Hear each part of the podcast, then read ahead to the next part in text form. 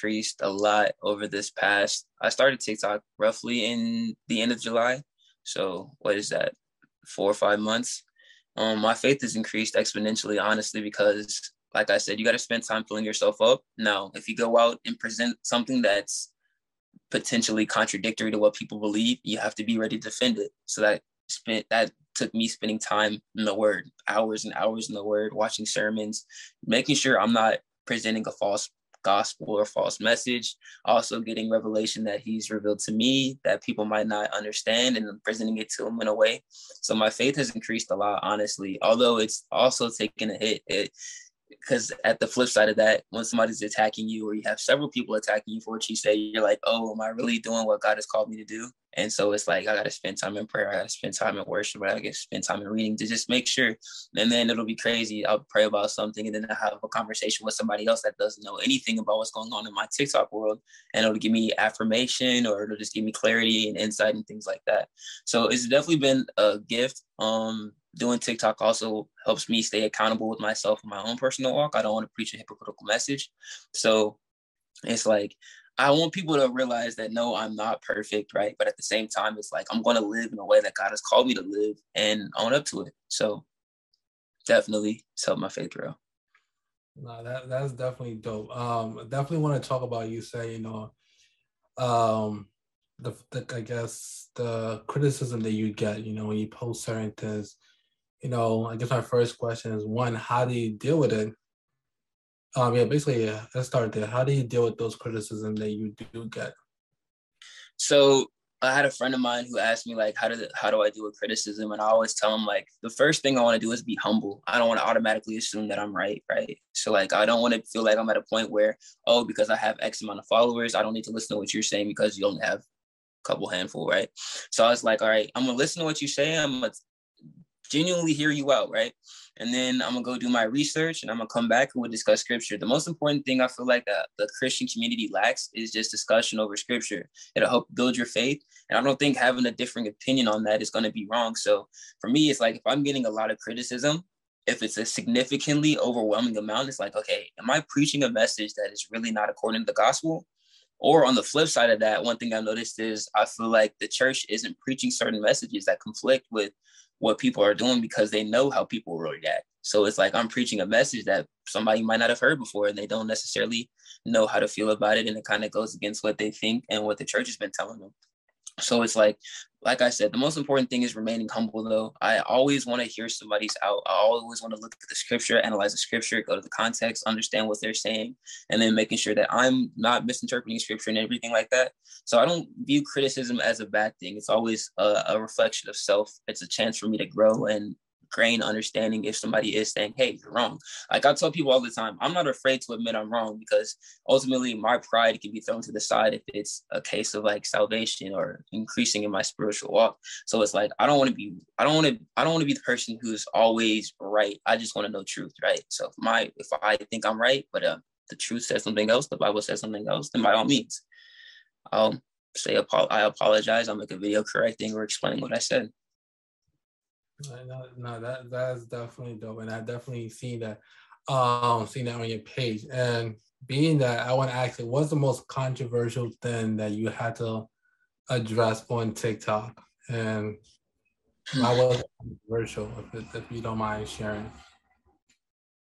Uh, there's a couple, but the top two that come to mind would be sinless with Christ. And so when I say that, it's like I always tell people like stop calling your, yourself a sinner. That's where the name John the Saint comes from. Like Paul always addresses the church and the members of the church as saints. I don't want people to get it, identify themselves as a sinner because we identify ourselves with Christ, and in Christ there was no sin. So like um First Peter 4, 1 through 2 talks about how um, if you sacrifice the flesh, if you deny the flesh, then you cease to sin, and in this natural life will do the will of the Father. I'm paraphrasing. And then Jude 124 talks about how Christ has the ability to keep you from stumbling and from falling.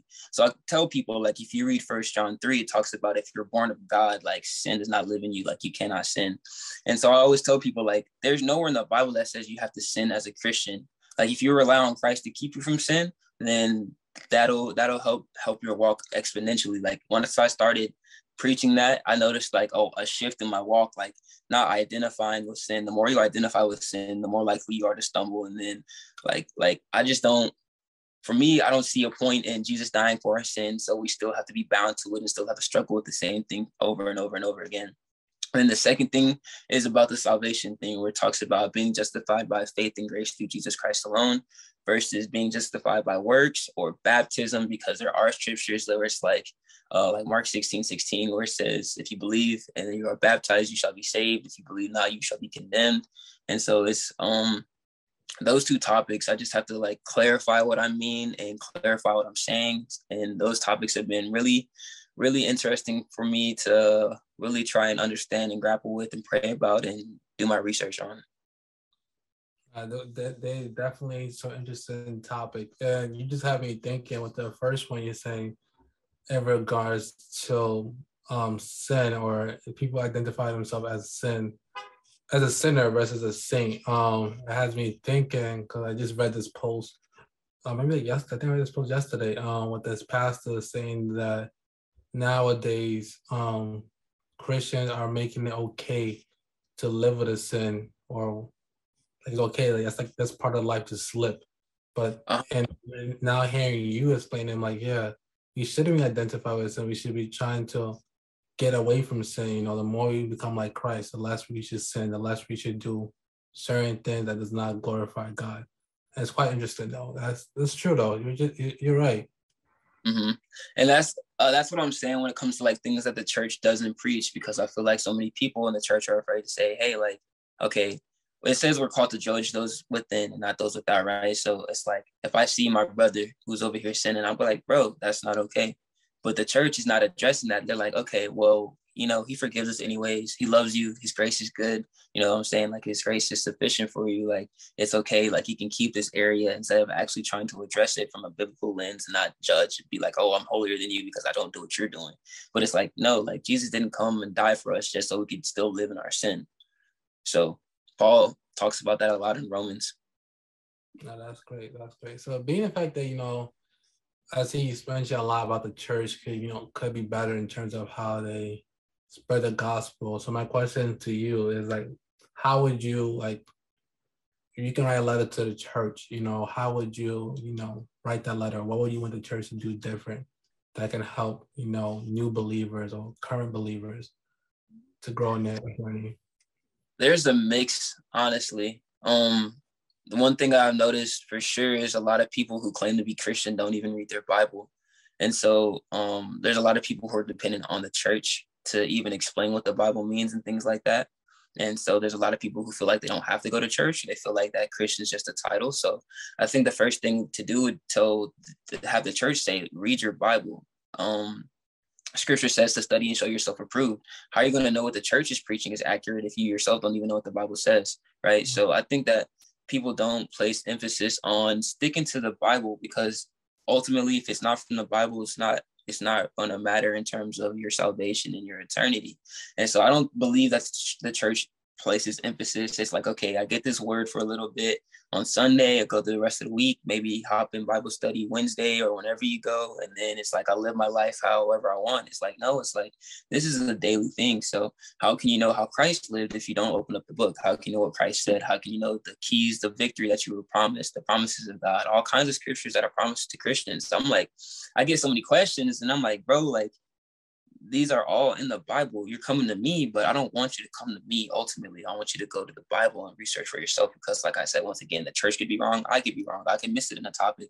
So I want people, I want the church to get back to um, having people read the Bible. And then, secondly, it would be just being more truthful about the things that Christians go through. A lot of people believe that Christianity is going to be something that is just guarantees them happiness and life and just like everything good is just going to automatically happen to them because they're Christian. It's like, no, Paul talks about how we're going to be persecuted. Jesus says that the world hates you, just know that it hated me first. Like, it, it's a sacrifice to walk with Christ, but it's worth it. The joy that we get comes from doing what he says. It doesn't come from, oh, I just believe in him. There's a faith that the demons have. They believe in God, right? But they don't produce the works that that true faithfulness comes from. Um, the other day I heard in the sermon, faithfulness always produces fruitfulness, right? So it's like if your faith isn't producing fruit, then how can you say that you're a true Christian? Part of being a true Christian, once again, reading your Bible, attending a church to where you can be around a body of believers who can encourage you in your walk and tell you, hey, you need to do this or you don't need to do that, right? So I think the church needs to be more truthful, holding us accountable and just pushing people to really drive and build their own relationship by reading the Bible and spending time in prayer. No, no, you're, I 100% agree with you. That's that's something I deal with every day, just realizing, understanding that you know it's gonna be it's tough being a Christian, especially as a black man. Mm-hmm. Um, that it's just gonna be tough, you know, and it's just part of the journey of being a Christian. Not everybody's gonna agree with you, not everybody's going to be on your side, understand where you're coming from, and that's just part of you know leveling up as a part of growing. Um, so being that said, you know, I'm sure you you know you get a lot of questions from new converts. You know, I see that on TikTok, like anybody somehow it's either that they either knew or they just got introduced to it. Um, how would you recommend someone to like, you know, like how would you talk to somebody, you know, on the steps they need to do? You know, they just accept Christ, or they just came your lot, your TikTok, and heard you speak, and they, you know, they get a life path. How would you direct them to go from there forward? So I always tell people like being a Christian means to be Christ-like. So when it comes to reading your Bible, I'm going to encourage you to read, and I'm going to tell you to start in the Gospels: Matthew, Mark, Luke, and John. Once you read about Jesus, understand who he was, and then realize that's who we're trying to emulate, I encourage them to go hop into Romans. Romans is my favorite book of the Bible. So Romans just has a lot of keys on how we are supposed to live as Christians. And then I encourage them to find a church home. And I understand that church hurt is very real. I understand that there's crooked pastures and everything like that. So I tell them, pray about a church home. The first thing that you should look for when it comes to a church home is are they preaching the gospel? The second thing is, are the members showing the love of Christ that Christians are supposed to have. The number one identifying trait as a Christian is love because God is love, right? So the the church atmosphere lacks love, it's cliquey and they don't welcome you, doesn't feel like home, then you shouldn't be in that environment. So